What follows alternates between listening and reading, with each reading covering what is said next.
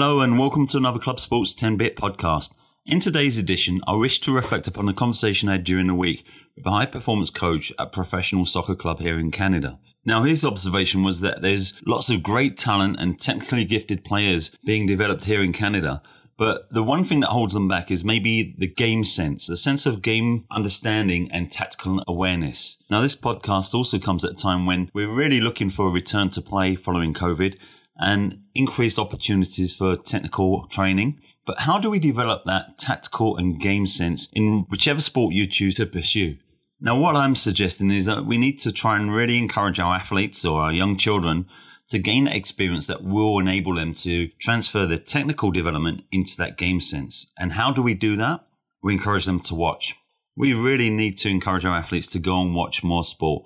At whatever level, they need to become students of the game. And this really is a problem that I've discussed with many coaches and indeed athletes where we've asked them who their role models are. And they really don't know. They don't watch enough sport. So within girls soccer, very few of them would be able to declare which team Christine Sinclair plays for. Canada, yes, but which professional club does she play for? And therein lays a problem that it's not important just to watch the men's game, but for girls to watch the girls' game because that's where they aspire to go and play. If you're a tennis player, can you go and watch local tennis players or even professionals on the circuit to learn the body language and the behaviors that they portray in order to become those top athletes. Now, this may sound alarming. I'm not asking athletes to give up their technical or their physical development and training, but really to supplement that with becoming a student, not watching the sport as a fan, um, trying to identify your favorite players or the best plays or the best tricks that players done in a game, but more looking as a student off the game. Because this is what the coach was alluding to. In a team sport, an invasion game, the real key that makes the difference in those performances is the movement away from the ball or the puck that really brings success. So we really need our athletes to think about watching the sport or the performance away from the epicenter of the action.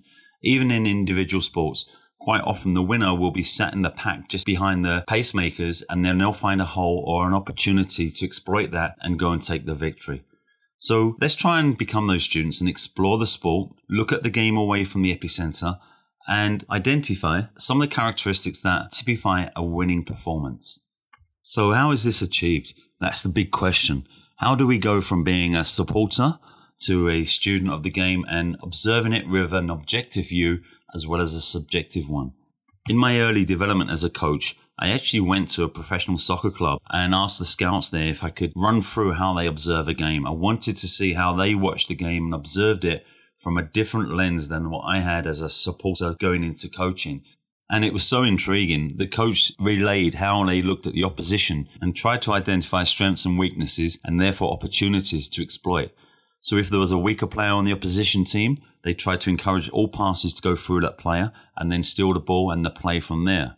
So that's one strategy as a coach. But what about the athletes? When I worked at a club, we got the youth players to actually be the ball boys or the retrievers um, around the soccer field. But they wasn't there to get the ball. They was there to observe players playing in their positions. So the youth goalkeeper would sit behind the goal. The defenders would sit in defensive positions and the attackers obviously in attacking positions. They were asked to watch positional play, how the players moved, their technical application, and even their mood and emotional behavior as a consequence of positive or negative outcomes. So that was a really key role in developing these players to aspire to where they wish to be in the first team.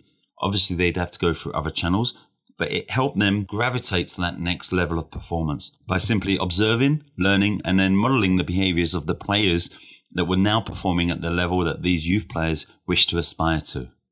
So, this is one key learning, but what should athletes and your children be watching when they sit down and watch a professional game?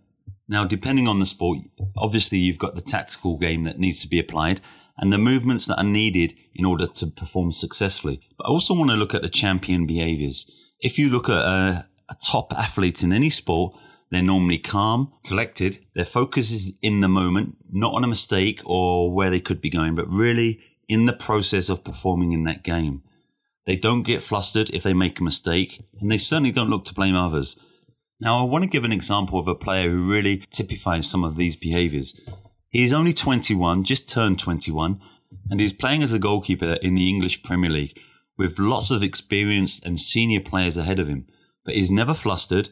He will make mistakes and he just gets on with the game. And if you get the chance, I would encourage you to go onto YouTube and have a search for Illan Meslier, the Leeds United goalkeeper.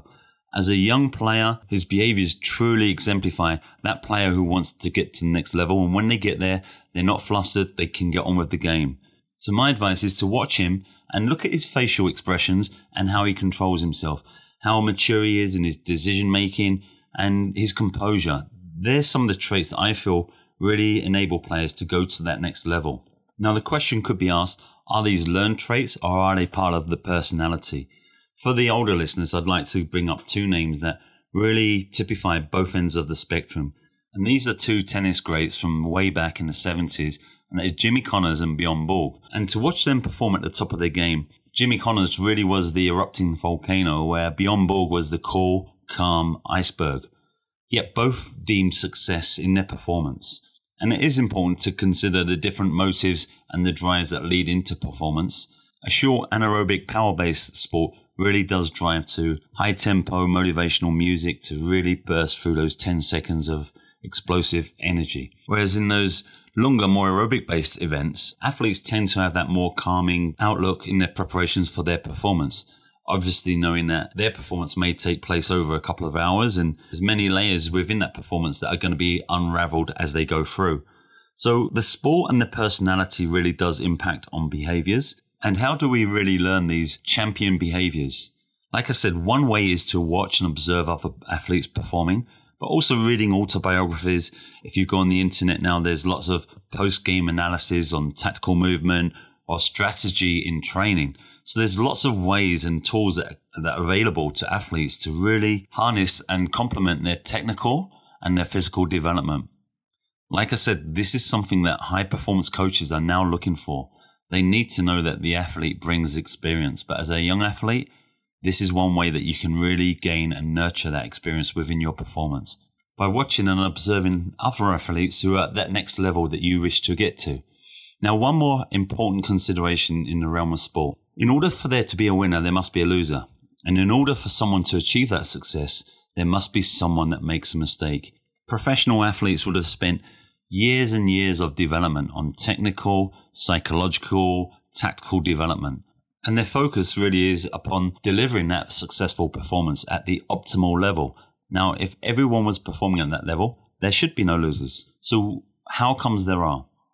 There'll be mistakes made. Someone will be slightly out of position. Another player may make a technical mistake or someone just run out of steam and lose that energy that got them to that level of performance. These are mistakes that are inevitable in sport, and that's what gives sport the passion and the glory that we see. The underdog coming through and achieving great success. But ultimately, in every performance with a successful outcome, someone on the opposition would have made a mistake or an error somewhere within it. So another key for students is to look for those mistakes. As a student of the game, can we start looking for the slips, the mistakes, identifying them before they happen? Obviously, this is what professional coaches are doing all the time. And if they got their job right, then no one would be losing, but they can't. We're human beings. So really, can we look for and nullify some of those mistakes that we see? And in doing this, we're also raising our tactical understanding of the sport and the competition. Again, whether this is in an individual sport or a team sport, tactics will come to play and there is a team element in there, whether it's the coaching staff or the teammates on the field. So, really, what I'm suggesting here is that if you're a coach or an athlete aspiring to get to that next level, you need to go and watch that next level. And I recognize there's not that many opportunities to go and watch top level performance of professional athletes here in Alberta but there is at university level. If you've got a child who's aspiring to play university sport, then get them along to watch the university playing that sport now. Working with many aspiring athletes within the Alberta sports system, I know that there's a real focus and pressure on making university sport. Well, how many of those athletes also go and spend time watching sport at that level to watch the behaviors, the tactical game, how the coaches interact with the players, what sort of movement and preparation they need to put into that performance? I don't think there's enough. And if that is your goal, then that's where we start developing that experience. And try and watch it with someone else, a teammate, or even as a team, someone else who can lend that critical eye, they're not looking for the fancy flicks and the tricks because, like I said right at the beginning, the high performance coaches are not looking for the fancy dans anymore. They're looking for the players who have that experience and that game sense that can get them out of difficult situations. So that next level is the tactical game sense. And in order to develop that, you need to watch games. So that's my pitch and advice this week for taking your game to the next level. If any coaches, parents, or even players wish to seek more support in how to develop that analytical eye to observe games and performances, then please reach out to me at clubsport.ca. And I just want to thank you for listening. And what a great opportunity now to really get out and not only support our own players in their performance, but also athletes at that high level. Let's get out and celebrate the end of COVID and the hard work that everyone's been putting in during this period to keep in the game. Thank you so much for listening, and please do pass this and other podcasts on to any friends or colleagues with an interest in sport and sport development. And as always, I really look forward to seeing some of you again out in the field once we get through this tunnel.